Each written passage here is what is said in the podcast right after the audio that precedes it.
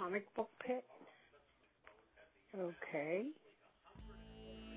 This episode is brought to you by Pittsburgh Comics, recently named one of the best comic book stores by the Pittsburgh City Paper. Pittsburgh Comics is the premier comic shop in the South Hills of Pittsburgh, located in McMurray, conveniently near Route 19 and Route 79. Pittsburgh Comic carries a large collection of new and back issue comics, trade paperbacks, graphic novels, games, statues, action figures, and more. Don't forget Comics Perks. With the Comics Perks program, you can earn points on every purchase you make in the store. You get a point for every dollar spent, and every 100 points can be redeemed for $10 off a future purchase. Go to PittsburghComics.com for more, or follow them on Facebook, Twitter, and Instagram. Hello, and welcome to the Comic Book Pit podcast. This is episode 371. I'm Dan, and with me tonight, we've got Scott. What's up, everybody? And Jared. Howdy do. so, uh, just to let you know, at the Comic Book Pit, every week we read some comics. And here's a quick spoiler warning this is a review show, and we try not to give too much away about the books, but sometimes it just happens. So, that's your spoiler warning. And we just want to let you know about our Patreon that we started two months ago, I think. Sound about right? about two months ago. About two months September. ago. Yeah, and you can find that at patreon.com slash comic book pit and jared we have some some new content going up this week we do uh, myself and mr sean atkins the alternate uh, co-host of the comic book pit here uh, our comic strips uh, mine incrediman his hard lemonade uh, debuted this week on the comic book pit they used to be on the 7 by 7s uh, thing, and now they're on the comic book pit. So you, for a dollar a month, you can gain access to that exclusive content while supporting the podcast. That's right, and that's going to be weekly, right? Weekly, yes. New content weekly. New comic Wednesdays on Comic Book Pit Patreon. I read them today; they were awesome. Thank yep. you, Scott. Yeah. Um, Oh, and I just wanted to mention if if you're a regular listener, maybe you've already found this in your feed, but I've been doing a, a new podcast called the Daily Spinner Rack, and I'm, I started it as part of the National Podcast Post Month Challenge, where the challenge is to post a new podcast episode every day during the month of November. Every day during the month of November, I'm going to be posting a I'm just randomly picking a comic from my collection. I'm going to talk about it for anywhere from five to 10 minutes, and that's going to be it. After November, if these are still, if these are going well, if, if doing a daily five minute podcast works well into my schedule, because a five minute podcast is actually more like an hour and a half worth of work when you, you know, when you break it down. Yeah. yeah. Um, I think so, you're nuts. I'm going to say right now, dang, you know, I think you're nuts. Do it for November. Do the little the little hickey thing, and then just like, well, if, it, if people like it, then do it like once a week. Don't do that. You gotta kill yourself. Well, well, here's here, here's here's what I'm proposing. After November, black and white. No, did black and white. after after November, if I'm still if I'm not burned out from doing it, it's going to be a Patreon exclusive show and it's only and it'll be Monday through Friday, not eh, not literally every day. I'm just going to do a Monday through Friday. Okay. So, but yeah, like I said, after November, if I'm still feeling up to it, or I, I might actually even do it like I might wait until the new year. Maybe I'll give myself the month of November, or I mean month of De- month of December off because that's going to be the holidays and everything. And a hot so, water and lemon drip. just a little bit of honey. Yeah. Um, so, but like I said, we'll see. I'll, let let me get through November first and see if I can produce a a little mini comic review every day for the month of November. And uh, yeah, so I've I've done I've done five so far. So you know, fingers crossed. I actually you said take the last five days of your life, and now it's the rest of your life. I actually wondered if you were going to count tonight's recording as your episode, as your podcast, but you're doing you did a separate one as well, a separate review. Yeah, it's going to be well. The, to the so little you know little peek behind the curtain. I have actually three more episodes already in the can. Oh, okay. Oh, okay. So I, I actually Yeah. started I started working on this the last week of October. see, he's he's you know I- I- you, gotta, you gotta have a buffer. Yeah, I, Yeah. I worked ahead. So so so this is so today is November fifth. I have episodes going up to November eighth. Boom. So as long as I kind of keep that buffer within you know one to three episodes, I'll be okay. Well, So- speaking of buffers, uh, with these comics, uh, I think they're going to outlive me. Because although I'm being facetious, but I am.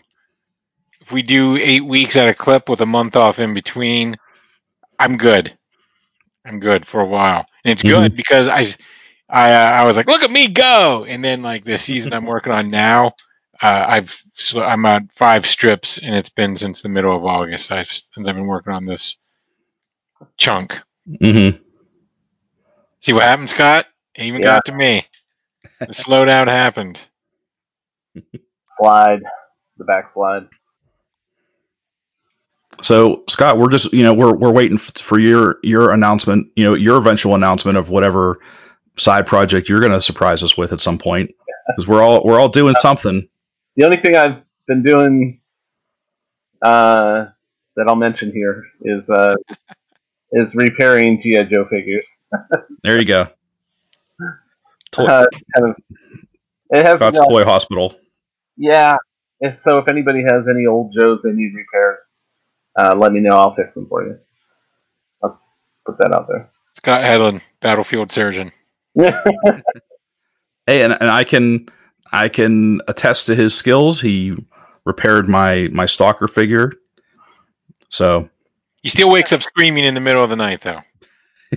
stalker has a lot of PTSD. Yeah, you didn't Yeah. fix him all the way, Scott. Yeah, there's some Put the outside back together, but the inside is still shattered. yeah. it's going to be a long road for stalker, but he'll get there. he'll He's get there. attending meetings. That's seeing his counselor. He'll get there. If something's crazy glue can heal. Uh, So, well, we've got a ton of comics to talk about tonight. I I, I think we're just going to jump right into comics because, like I said, we've got a lot, and there's little else to talk about out in the world these days that isn't Slow Com- news. Slow completely news cycle depressing. right now. Yeah. Yeah, either slow news or terrible news. Take your pick. so let's just go with comics. Um, so, anyone want to kick us off? I will. I will. Go for Um, it. I uh, went out of town a few weeks ago, and uh, when I usually go up home, I like to stop in and visit my old comic shop, and I did, and I let him talk me into some comics, and uh, I'm glad I did because I enjoyed them both. Uh, first one I read was I got the first issue. I liked it so much I ended up buying the second issue as well. This new book called Department of Truth from I believe it's an Image comic. Mm-hmm. It is, and it's written by James Tynion the Fourth, Oh, and the drawings are by uh, a fellow named Martin Simmonds. Not a book that I would have picked up on my own. I don't even know if I would have like perused the uh, like the the preview copies we get sent on my own. Um, but because I was feeling bold, I picked it up.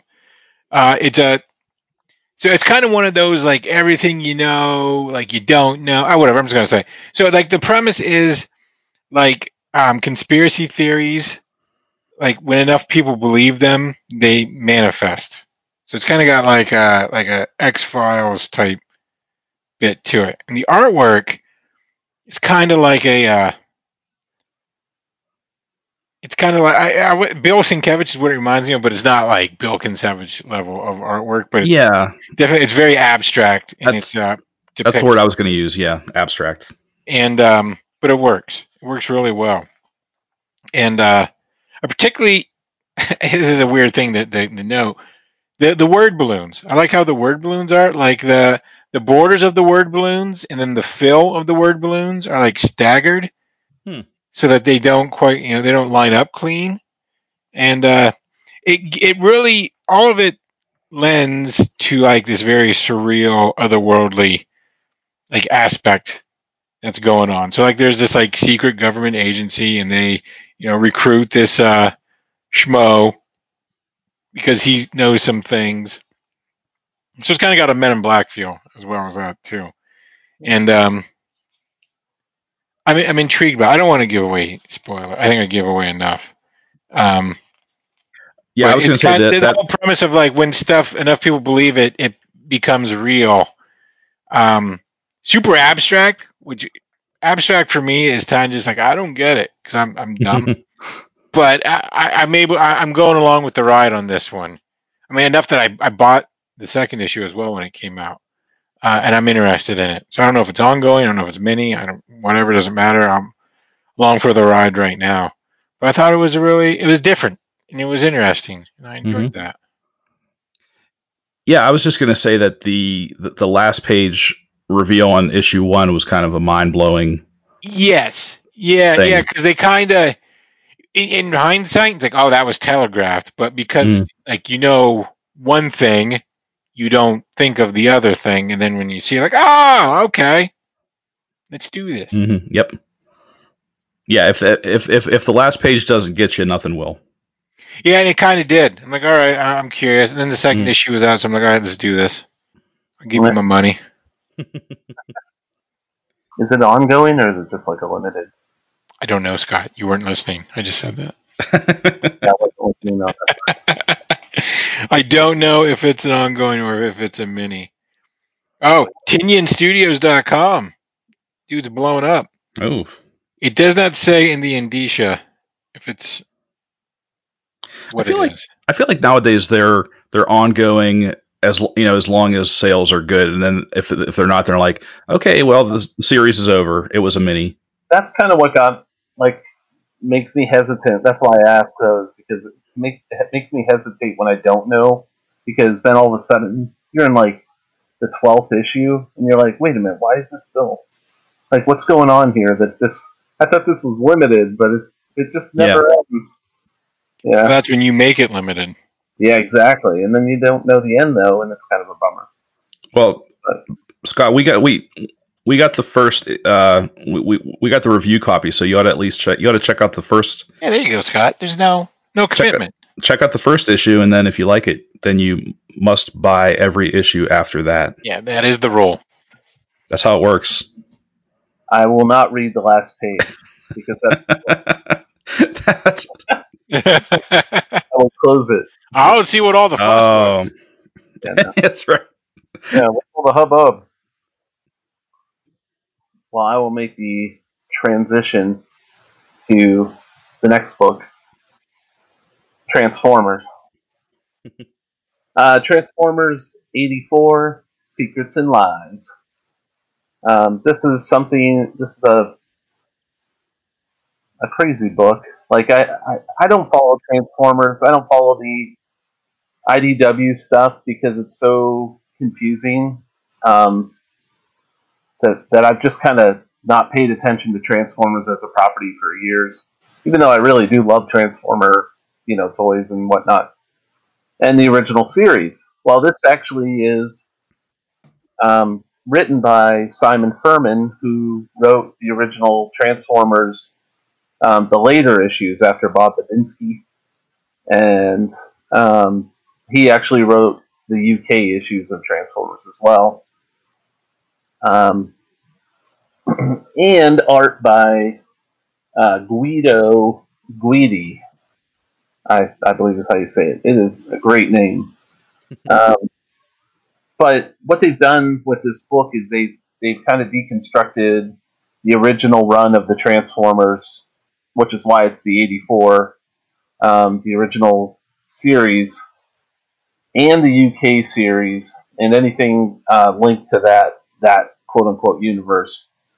Um, and it's called Secrets and Lies. It's ter- it's uh, told by um, by a double agent transformer called Punch and Counterpunch, and he actually transforms from Autobot to Decepticon. So he's like a double double agent. Interesting. I, I I never really knew who this guy was. Like I don't know, or I just didn't remember. But oh my god, like basically Megatron's like counterpunch, you're the best because you keep an eye on the Autobots, and he's like, you got it, you got it, Chief. then he goes to Optimus and he's like, here's what I told Megatron, you know, and and he's just like on both sides, like basically. But I think he's more so an weird. an Autobot. At, at the end of the day, I think he's more of an Autobot than a Decepticon. But he has to make hard choices, you know. And like he, he can't blow his cover, so like if somebody has to die, they die. You know, like Wow. he's he's kind of cold in that way.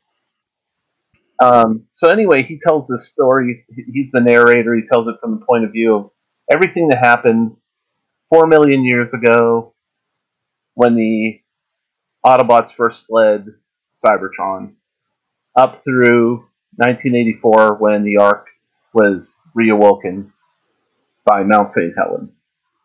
And they chronicle it. It, it actually reminds me a little bit of um, the way Ed Piskor did uh, the X Men, um, but they chronicle it in chronological order. So every event that appears in the old books is in here, but explained in the you know in the right um, timeline in the in the order that they happened. So um, Simon Furman gets a lot like because he wrote a lot of this stuff. He actually gets a chance to explain plot holes and stuff like that. It actually turned out I I, I was going to skip it just because I didn't want to get into another Transformers book. Um, but it was great, and um, it was uh, four issues, and they also did a zero issue. And um, I also like that they did a four issue because the original mini series was only speaking of books that run on and on and on. The original was only supposed to be four issues, and it ended up running eighty issues, and then it ran. Then they brought it back later, and it ran to hundred issues. Um, so you know, it, it's just cool. It just this book felt like 1984 again to me. Like this is when I got into comic books. Um, you know, I was reading Star Wars, Transformers, and GI Joe, and that's all I was reading. And this was just like, you know, my roots, like coming back, coming back to the very beginning of of where it all started for me in this downhill uh, adventure. so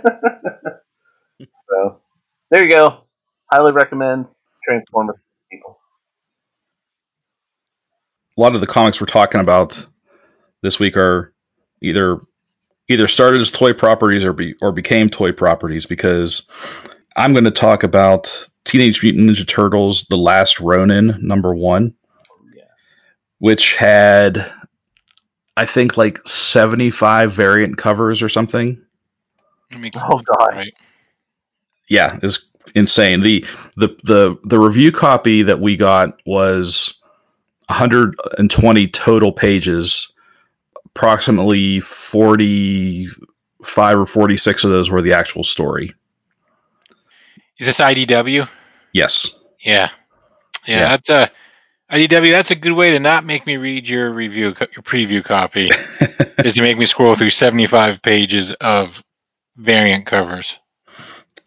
you know, at least on a, on a digital copy, it's easy to skip ahead. But this is, this is basically Imagine if it was a proper book. It was just like this thick, and you get like two thirds through, and then it's all just covers. yeah.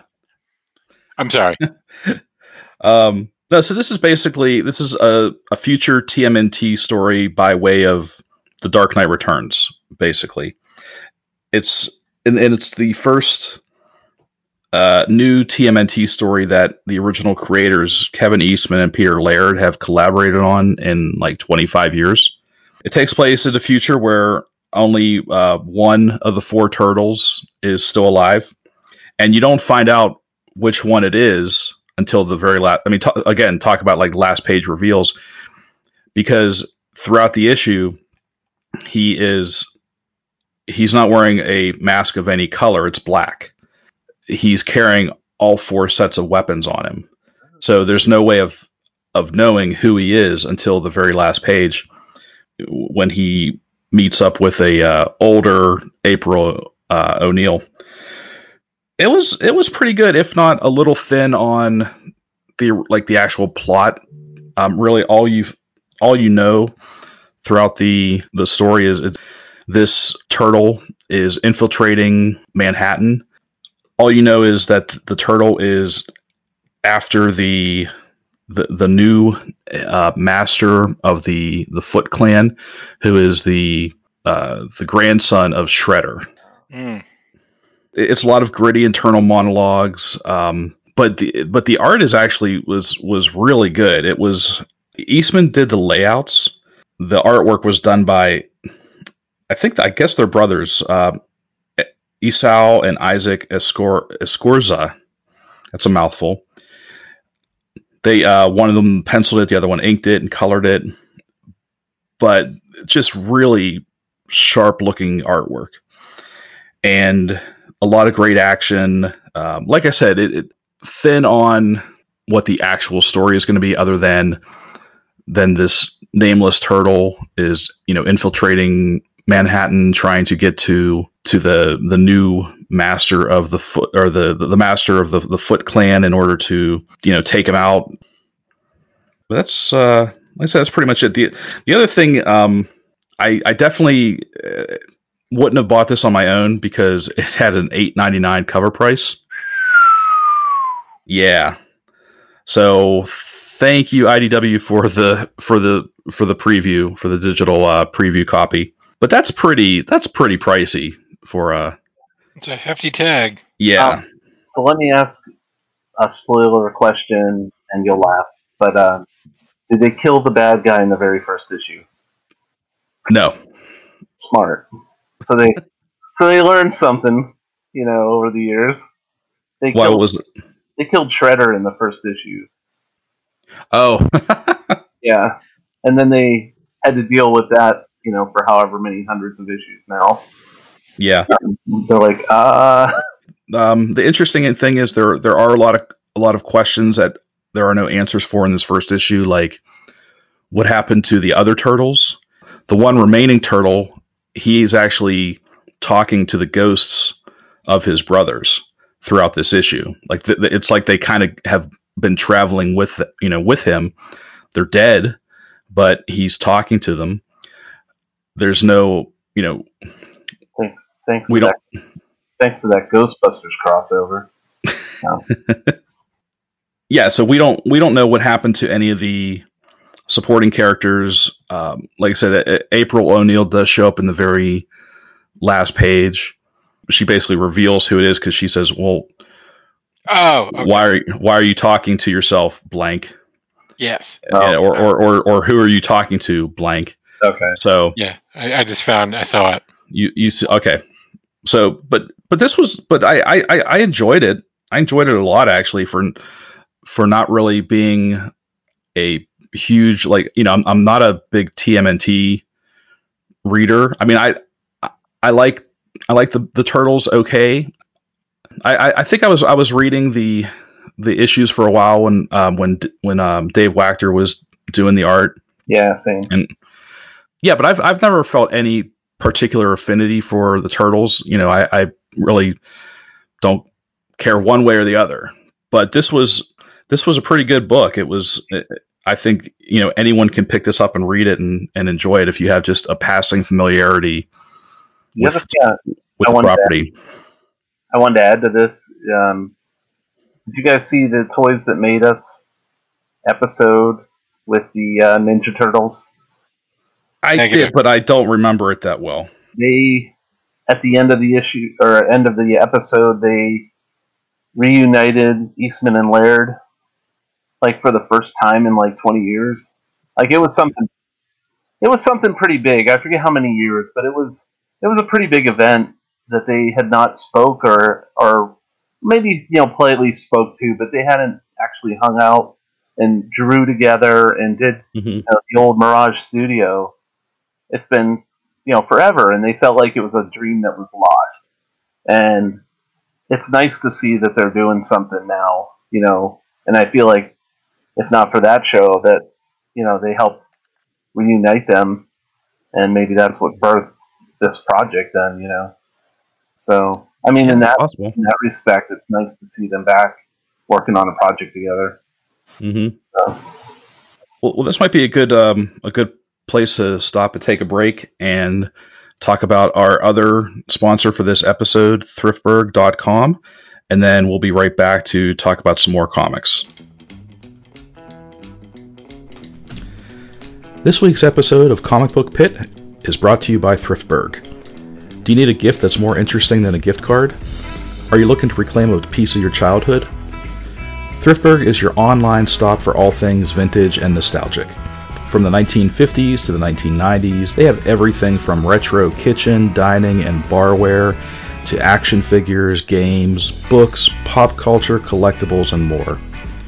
Comic Book Pit listeners also get 10% off their purchase of $20 or more with coupon code ComicBookPit.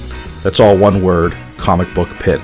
So visit thriftberg.com and check out their hundreds of unique vintage items. Okay, we're back, and thanks again to Thriftberg for sponsoring this episode.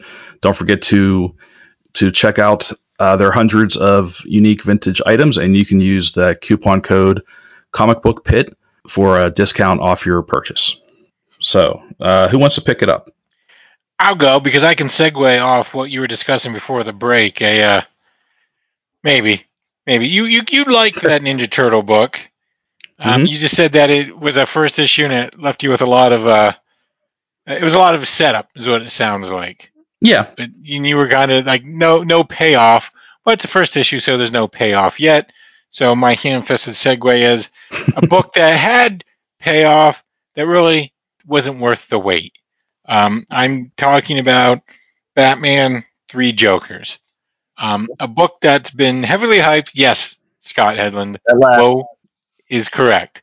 Um, a book that's been heavily hyped for about 35 years now and the, the three issues have finally come out. And while it's fine, it did not meet the hype that preceded it. Um, and I would say, I for one, I hope, I hope, I don't know, I forget all the the personnel shifts at DC Comics, but I hope this is the end of Geoff Johns trying to be Alan Moore because we had to deal with it on Doomsday Clock, and we had to, and I dealt with it again on this book, and it's like, my dude, you're not, you, you're just not. It's like us trying to be like Marc Maron, you know. Yeah. We can have drug problems and and cats, but it doesn't doesn't make it happen. Um, like it's a and, just the way like the one thing I like that it did do, and, and spoiler alerts, um, it does not answer who the Joker is. In fact, it goes to make a point that that is the point of the Joker is that he's not defined. right. So I appreciated that moment. Um, there are three Jokers, and the idea is that the Joker, in fact, there's more than three. There's like an army of Jokers. The Joker is turning people into Jokers to just like fuck with minds, and, then he builds like a hench army of Jokers there at one point.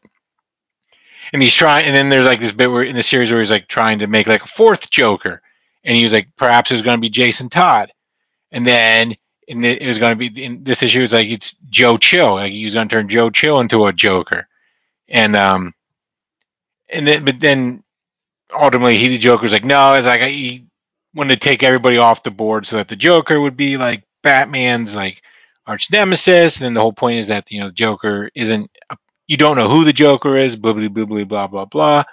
And so there's one Joker left standing at the end, and then he goes to Arkham, and everyone goes along their merry way, and then Jeff Johns does a minor retcon of Killing Joke, and it turns out that the comedian's family did not die in a fire, but that Batman and the police put them in the witness protection and moved the boy, the mom and the boy to Alaska. Oh, And that's where I'm like, yeah, just just stick to Hmm. don't stop trying to be Alan Moore, Geoff Johns. Like you're not, and and this is just like whatever. I'm like like all right, whatever. Like so that's you're doing it. That was like your big twist, but it was like it just anticlimactic. I would say was how I describe the story. Artwork's beautiful. I'm not going to short shrift uh, Jason Fabok or fat whatever. Um, like I said, it took 35 years to draw these three books, and I can see why. That's it too. Like every page is like a nine-panel grid, just about. Not every page, but damn near. You know, kind of like Doomsday Clock was. And it's like, stop, guys. You're not. You're not. Yeah, I'm, I'm kind of tired of that. It's just you just like copying the formula, but man, you don't have the the soul to play it. Mhm. Like you're just like a, a weak sauce cover band trying to play something here, and, and you're just not it. Like you can do your good little like three chord riffs, you know, and, and just like get your angst out, and, and those are fine. But stop stop trying to be something that you're not. Stop trying to copy these people who just did it naturally Mhm. fucking 40 years ago, and just, Right. just be you, and don't be you being them. Just be you. Because like this, this third issue, it felt like like a movie, and it just had like it's like big like action piece third act setup. I was like, really? I was like this this thing was like hype coming out. Like remember out of Rebirth? It was like, oh my god, three Jokers! Like he sat in the chair, like three Jokers. Holy shit! Like who's the Jokers? and then the revel- revelation is is that like Batman? He's a, he's it's kind of funny. It's like really horrible, but kind of funny. And he's like, not to sound like people say I sound, but I'm Batman. Like I've known who the Joker was since the first week I fought him, and that's when you reveals that they got the family out of Gotham and put him in the witness relocation. Yeah, it's it, it's like the the promise never lives up to the hype. Like kind of like when the with the whole um all the all the prelude leading up to Doomsday Clock with the the comedian's button in found in being found in the Batcave. Mhm. Like you know, I mean that that was cool and it got everybody talking. But then once Doomsday Clock actually showed up, and you know, I like you said, it, it was just it was Bobo Alan Moore. There was know, no payoff for that button.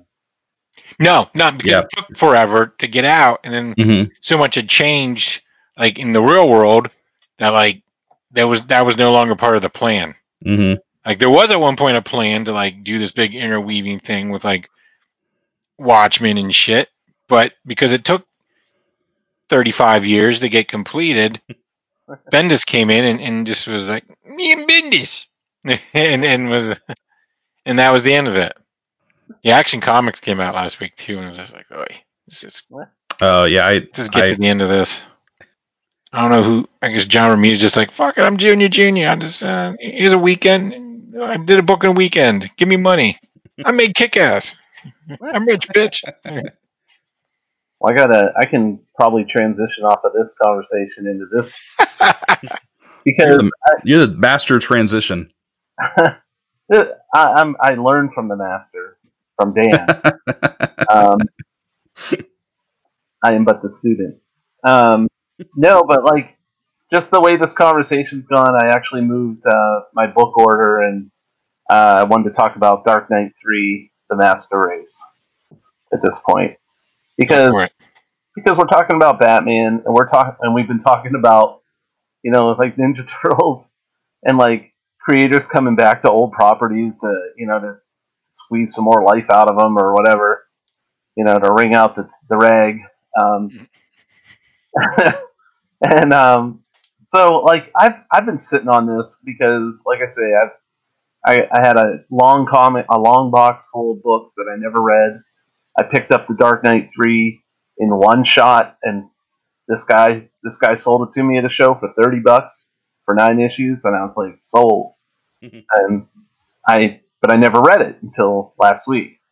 Um, and um, I expected it. I'll tell you right off the bat. It's Frank Miller, um, and Brian Azzarello is actually the main writer, I believe. From what I remember, uh, a couple years ago, I actually saw them at New York Comic Con when this book was coming out. Or well, I saw Frank Miller, and he's just like, "Yeah, as long as they keep paying me, I'll keep coming up with ideas." You know, like he's funny. Like, long as I get a check, and you know, so he's like, "I will help Azzarello," you know, and um, so anyway, I finally get to read it, and I'm remembering all this stuff. But I, but I'll tell you what, like this, I expected this book to be very grim You know, like given the Dark Knight history, I did not get that impression from this from this volume. Like I I thought this was actually very uplifting. Um, the he- like heroes can overcome anything. Like they like you get the sense that they love these characters. Like it's no longer about you know Batman's old and you know you know just you know grumbly. It was more like I mean, and I'll and I'll it's a spoiler halfway through, but they literally The five-year-old book, Scott. It's okay. exactly that's why I'm going to tell it Yeah. because you might want to read it then because of this too. But but Batman is young again. Like they they they re- redo everyone. Like Superman, you know, is like a grouch in this in this alternate. Mhm. By the end of this, he's no longer a grouch. He's he's he's a happy guy again. Like he found his he found his feet again, you know. And um, Well, so I have a question. so did Did- Bruce Wayne. Scott, was it in this book that they dumped him in the Lazarus pit, or was it? Yeah, Okay. yeah, that's that's actually what it was. He was uh, borderline. You know, of course, you know, you pretty much dead, but Superman got him there in time. And when he jumped out, he was a young man. And was Superman frozen in ice? Yeah, Yeah. yeah, he was miserable, and then he too got over it. You know, like it. I feel like, and they, and then throughout this book too, like they, it didn't really make sense, but they, they, just that it was like a one-page thing. The Flash is running through the city, and a Kryptonian, because that's the enemy, is um, basically The, the bottled city of Kandor, right? the Kandor, the Kandorians. Um, Yeah, it, Or- it was definitely it was definitely like more more of a, a sci-fi story than I expected. Yeah, it had less, and it had less to do with them as villains as it did just to, you know, just to really showcase the heroes again. hmm Um, because I thought the villains they were just there to be, you know, big, big tough, you know, Supermen that needed knocked down. Um, but it was also to set up like, you know, like new generations, like Batman's protege, and Superman's and Wonder Woman's daughter. Um, you know, and their story arcs were more important, I thought, in this one than anybody else. Um, but yeah, I actually walked away from this with like a really positive, you know, like a good feeling, and like he, and I was like, is this a Frank Miller book? And then I'm like, oh yeah, Azzarello also helped write it. So, but it was like they pulled him up out of the muck, you know, and I feel like maybe that's what, after so many years of them, you know, the, you know, the dark age of superheroes, you know, everything's gritty. You know, they were just like, no, we're just gonna, you know, we're done, and, and these these guys are happy now again. Like they've re they've reset. Even in this alternate timeline, they have reset the characters. And I was like, I can live with that. Like I, I actually really enjoyed it, and I also enjoyed all the uh, mini comics that were. Yes. That for me, that that was worth the price of admission. and I think they were all necessary too because they were they were story bits that were relevant to the issue you were reading. The only They, thing I, I didn't weren't all by Frank Miller. Some of them were done by other people, right? Or were they all by Frank Miller? I think they were done by by different people. yeah most of them were done by Frank Right. Miller. But what I what I didn't realize is, is that you should read just for anybody going to read these, you should read them. Read the issue first, then read the mini comic. Like read them in that order. Um, because I just barreled through them, and I literally I got to that split page, and I read the mini comic, and then I read the rest of the book. So, but by the by the final issue, you you should read the issue and then read the mini. Otherwise, it kind of spoils the end. I wonder how it's compiled in trade format. Yeah, I don't know. Hmm. Um, you know, well, I just I just read it in in trades, and I think, yeah, I I think the the mini stories were interwoven in between like the issues. Okay, okay. So they 'Cause were it was like, like- at the end. Yeah, because it was like a it wasn't it originally like a nine issue series, Uh-huh. something like that. Yeah. Okay. Yeah, so I think in between each issue, there was like the side story. I also just want a quick shout out to the artist, um, uh, Kubert and Janson and Anderson. I thought, um, especially Kubert, I used to not like his X Men comics back in the '90s because he did the weird mm-hmm. thing with the eyes. I never know which brother I'm talking about, by the way. I think you're talking about the right one. I think I think it's Andy, and, and, and if it's the one I'm thinking of, I'm same thing, Scott. Like I was never really a big fan of his work, but I will agree with you that he kind of he kind of leveled up a little bit in, in in this. Like it was it was a lot better than his previous work. Yeah, this is like probably some of my favorites from him. Um, you know, because I mean layouts and everything. Um, you know the uh, the loose, you know that loose flow. You know, it didn't like not like in the '90s. Everything seemed pretty rigid. You know, everybody's articulated so well. But this one, it like he played between the shadows and the and the anatomy. You know, like a lot, and I think he he really made a success out of it. my, I guess my takeaway on, on Dark Knight Three. It's been a few years since I read it, so it's not as fresh to me as it is to you. Yeah. Um, it's interesting that you found like a commentary, like a greater commentary within it. yeah, Because to me, it read just like a like like standard fare.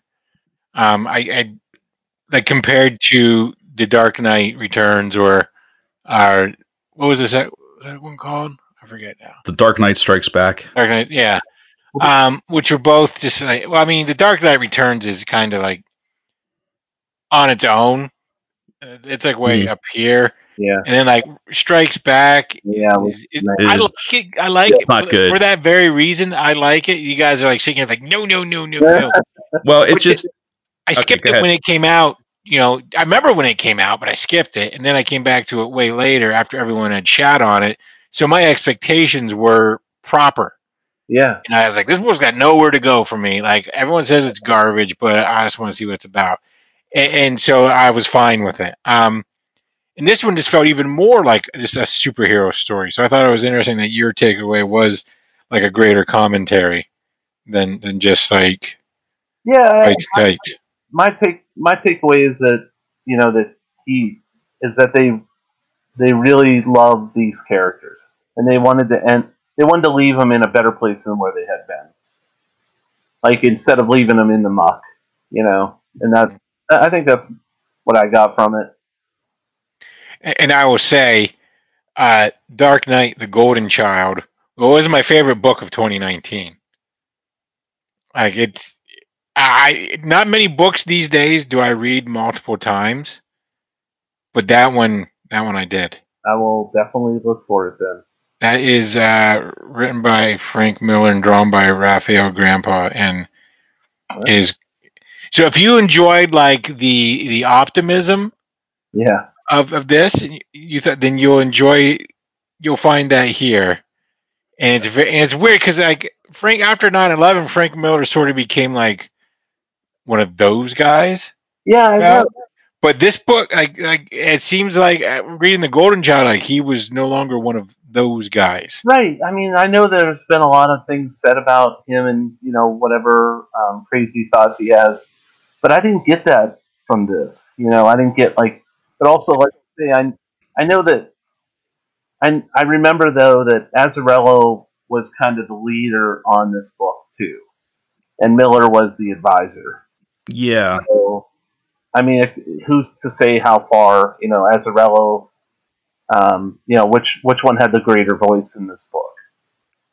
Well, I, I- I feel like after what you, what what you said about uh, about uh, Frank Miller post 9/11, that's when he did Holy Terror, hmm and I think maybe doing that he got maybe he got all the the anger and poison out of his system Yeah. doing that that It's that book possible, yeah. because then yeah he came back they said hey frank we want you to do another dark knight book but we're going to have another writer riding shotgun with you just in case Yeah.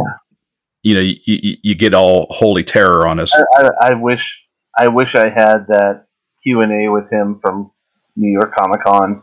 It was it was excellent. Like his his one word answers to things were like the kind of stuff you expect from a gruff old man. You know, like it was great. It really it was like, man, this is this is what I picture when I think Frank Miller. This is it. Because somebody'd ask him like an elaborate question, he'd just be like, "No, next question." he'd just yell it out, "Next question," and or he'd or he'd say something like, "You know, I just needed to get paid," you know, or "I need a check." like kind of crazy stuff like that. Never, you can just tell everybody's kind of like,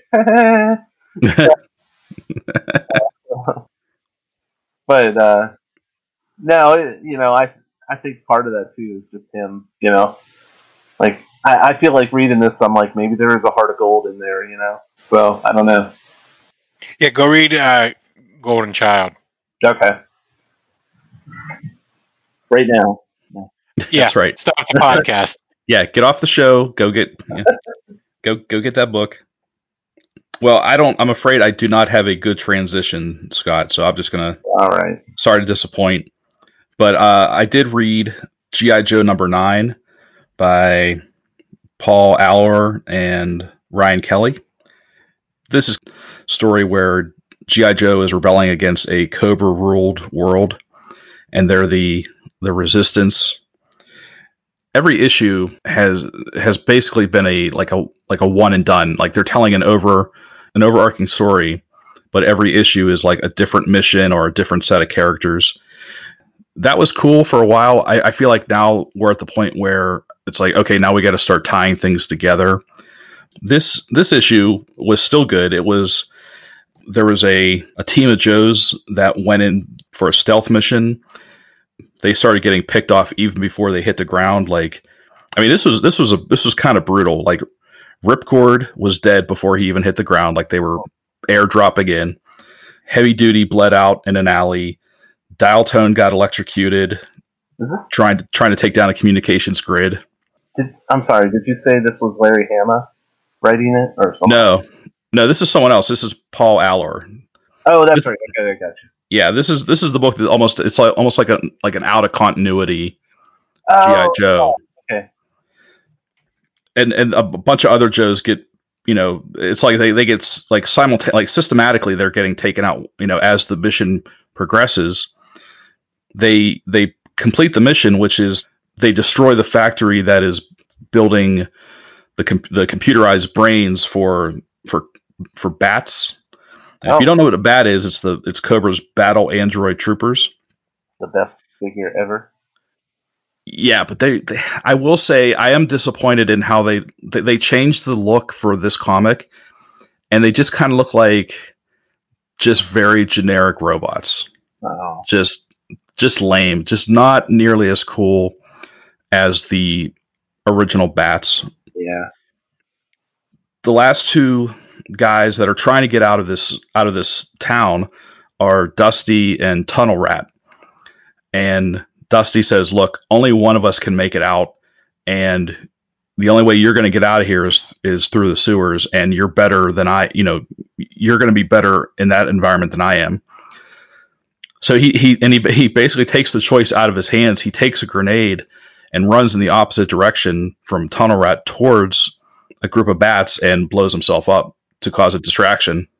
Whoa. Yeah. So so so the rest of the issue is Tunnel Rat on his own with you know no backup, like very like hardly any any weapons to speak of. He's got like a pistol and a couple grenades. He's trying to avoid capture, but he's also fighting bats and cobra vipers, and it's just a great issue. But like I said, just really brutal this GI Joe title has been great from issue one. It, it's really been it's it's been a surprising book. Just yeah. the, the the the kinds of stories they're telling. I think you did review it before. I think so. This is issue nine. I think I've talked about like four issues yeah. this book. it means I got to check it out probably.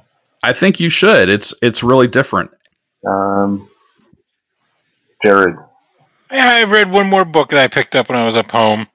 Um, this book also from Image Comics. is called The Scumbag, and it is written by uh, Rick Remender and drawn by someone else. They hid the credits on me. well, it, I, I feel bad because the uh, the art was like the hook on this one for me to pick it up. Um, the prem because the premise and the character Louis LaRosa. I don't know if it has that emphasis on the R or not. Um, so it's uh, the premise definitely was like almost kind of a turnover. When I first started reading, I was like, ah, what did I buy? Because it's one of those like shithead characters that's the hero of the story, quote unquote, the you know the protagonist of the Mhm. narrative. He's like some dirty old like junkie biker guy, and he's just like awful in every way imaginable. And it's all about him like trying to score a fix. And during the midst of trying to, to cook that fix, he stumbles upon like a fight between like two super spies over like a super soldier serum, and their needles get switched. so when he thinks he's shooting up uh, his smack, he shoots up the super soldier serum. Then like the super spy thinks he's shooting up the super soldier serum, and instead he uh, stabbed himself in the heart with a needle full of smack, which was funny. Jeez. and so and, and and it's the artwork actually the artwork is fantastic the artwork is is what i what i'm here for and what i'll probably continue getting it for just because it's so vibrant and and stylized and just beautiful artwork and i mean the character so there's like some story about like oh there's a bomb about to go off and like this guy now has to be like uh, the guy that the secret like military organization has to recruit now to help stop it, but he's too busy just being like a selfish dick or whatever. So that, like I said, the the premise was not what I came for, but the, the artwork is, is definitely intriguing and makes up for.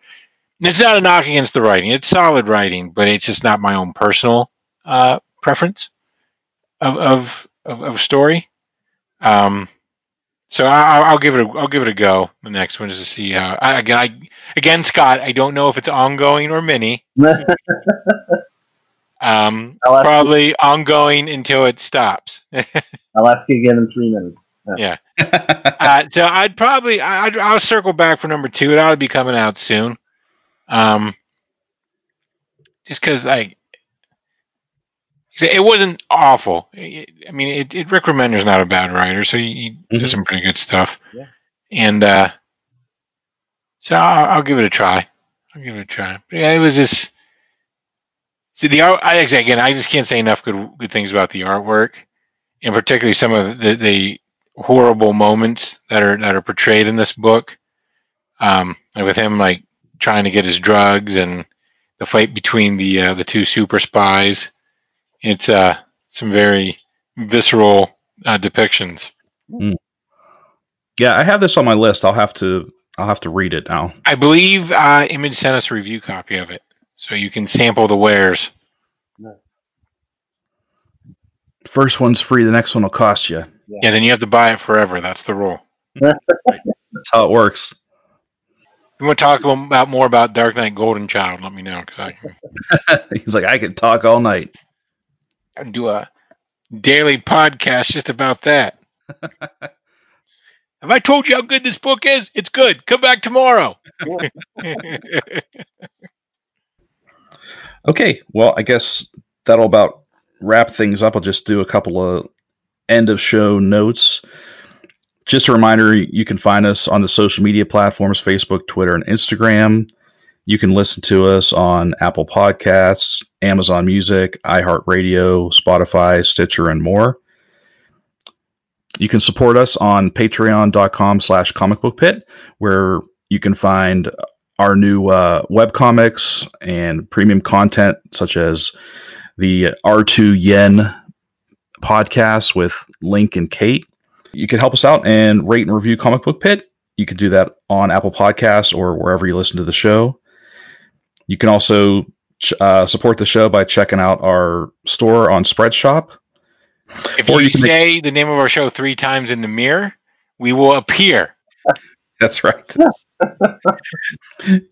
or you can make a one-time donation in any amount to our Ko-fi account. Also, thanks one more time to the sponsors of this episode, Pittsburgh Comics and Thriftburg.com. Make sure to check them out and support them if you can. All right, last, comics, number two comic book store in the region, per the voter for uh, the readers of the city paper. that's right. That's nothing to bark at. That's right. It's one of our favorite stores. It's your, is it your your weekly shop, Duke? Yeah, that's my home store. That's that's Yeah. one I, that's my that's my main squeeze. Um, uh, is Pittsburgh Comics, and my side squeeze is uh, Heroes, Heroes Inc. in uh, Robinson. His, his side piece. Yeah. yeah. Well, you know what they they're you know like I have a longer history with Pittsburgh Comics, but Heroes is right down the street too. So sometimes it's like yeah, just gotta Mhm. comic book fix, you know. So, and they're great people too. So, you know, it's just one of those things. I'll just point out since this this episode will be going up Friday, so if you listen to this, you might have a little bit of time. But New Dimension Comics is having a big warehouse sale this weekend, Friday, Saturday, and Sunday, out in Ellwood City. I'm going to go out Saturday and and uh, rummage around, see what I can find. This is still that like bundle up where waiters, Well, yeah, it's it- nothing's organized. That I don't mean to say that, that. That sounded uh, that sounded wrong. We're trying to promote them, and now I was like, oh, so it's gonna suck. Um, well, I've- it's the one where you it it's rugged. It's rugged. If it you're a rugged comic book fan, yes and and, uh, no. Yes, and grab no. it on. So so last so I I- went out there last year and it is it's literally it's a giant warehouse and there it's not climate controlled. They they did last year it was I think it's colder than it was it was colder last year than I think it's going to be this weekend, but they still had like you know space heaters placed all over the place and they had free coffee and but yeah, you were still encouraged to dress for the weather. So, you know, just be be aware that again, you're not in a climate controlled building. So, This He- secret, Here's the deal. They spoiled me with their basement sale. Yeah. Nicole. Yeah, yeah, the, the, the warehouse sale and the VFW sales are definitely not for the faint of heart. You, you, you have to go there willing to get your hands dirty and, uh, dig for, you know, for, for some gold because, uh, eh, like Jared said, nothing is organized at these, uh, at these discount sales. Um, that's the beauty of it too, though. yeah that, that's kind of it like you you know you can you can roll up to a, a long box and you don't know what's in there and it's beautiful it's like it could be all garbage or you could be like oh here's a whole run of alpha flight you know here's a whole run of this like something that you really love Yeah. you know Yeah, so if you enjoy the thrill of the hunt, Is this a is this a dollar Foot. sale or is it a quarter or fifty cent? Like, so so so here's here's the breakdown if you go on friday everything's a dollar Okay. if you go on saturday everything's 50 cents and if you go on sunday everything's a quarter okay, oh, that's a I was So looking that's- Sunday. I didn't realize though. Now it's sounding real good. yeah. there you go All right. and that's where I'm gonna I'm gonna stock up my my, uh, my boxes for the daily spinner rack show. Oh, nice. I mean that's that's kind of where I've I've gotten everything or, or everything I've reviewed so far has pretty much come from stuff I've picked up at a sale. Oh So, yeah. either at a sale or one of our comic swaps, but mostly mostly stuff from from the sales. But yeah, so All right. yeah, so I just wanted to throw that out there just so people knew. Like if you're looking for something to do this weekend and you you know, you got plenty of time and nothing to do, you know, take a ride out to Ellwood City. I think the the warehouse is not in Ellwood City. I think you maybe have to drive like a mile or two outside of the city. But if you go to like the New Dimension Comics Facebook or website, you'll you'll find it, like the address and everything. Um, anybody have anything else? No, that's it. No. Okay. A weekend. No. Excellent. All right. Well, Read thank that- you. Read Dark Knight: The Golden Child. Yeah. Read Dark Knight, The Golden Child. Put that on my list. All right. Well, thanks for listening. This has been episode 371 of the Comic Book Pit podcast. I'm Dan, and with me tonight, we've got Scott I'm gonna find that book for a quarter. and Jared. I'm serious. It's really good. Thanks for listening, and we'll see you next time.